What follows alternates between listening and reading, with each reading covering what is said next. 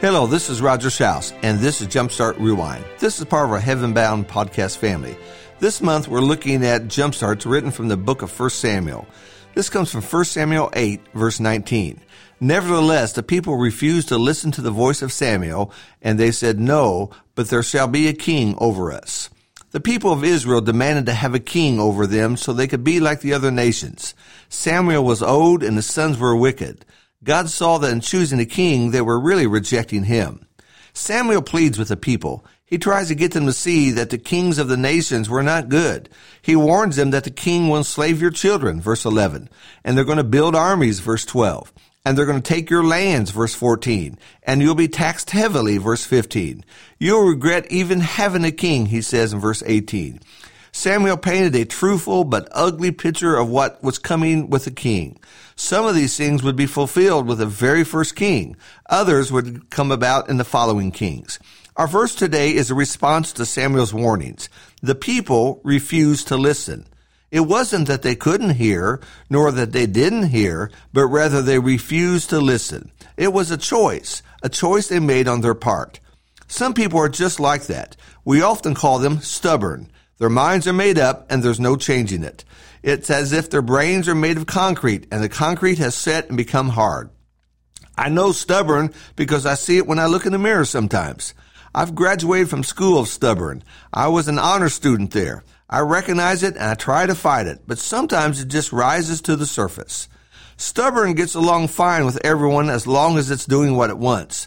But the moment stubborn must take do something different he doesn't want to do, the concrete sets, the heels dig in, and the pouting, grumpiness, and complaining excuses come. At this point, stubborn is a threat to unity. The stubborn have a way of pressuring others to go along with his ways and his ideas. Stubborn in marriage is a tough way to go. Stubborn among brethren causes leadership to age. The spirit of stubborn is my way or the highway. I've dealt with many stubborn brethren before, and it's not a pretty picture. Now let's notice a few things.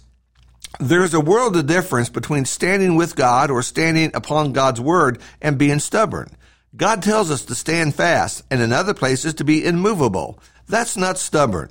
When we stand with God, we're holding fast to a principle and a conviction based upon the Word of God. Stubborn is based upon self. I don't like it, or I don't feel like it, or I don't want to. The foundation of stubborn is selfishness. There is a difference, a big difference. We should not bow to error or the ways that people try to get to change God's plan or pattern. Never, ever.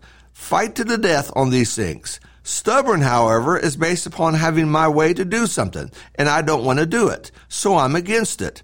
Or it has to be something different than what I'm used to. Not wrong with the Bible, but it's new or more efficient.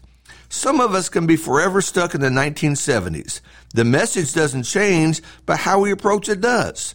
This is the age of color, movement, speed, and technology. Do you know that there are some people who think that this shouldn't be done?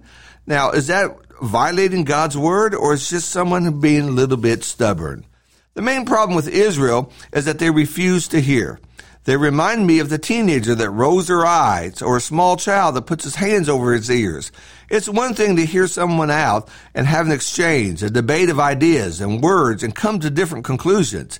It's the height of stubbornness to simply refuse to listen.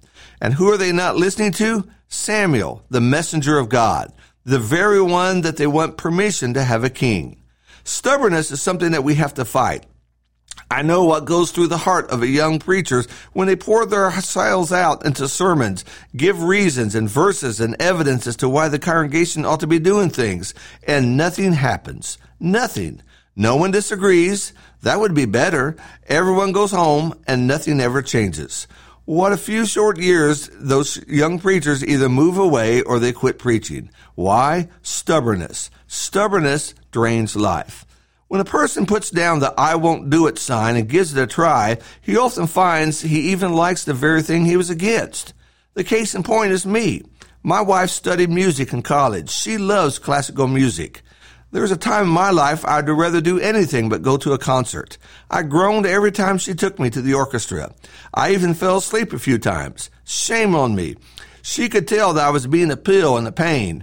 But at one concert, I was captured by the music. I actually paid attention. I started looking for things and noticing specific instruments. I now have the classical radio station on my car.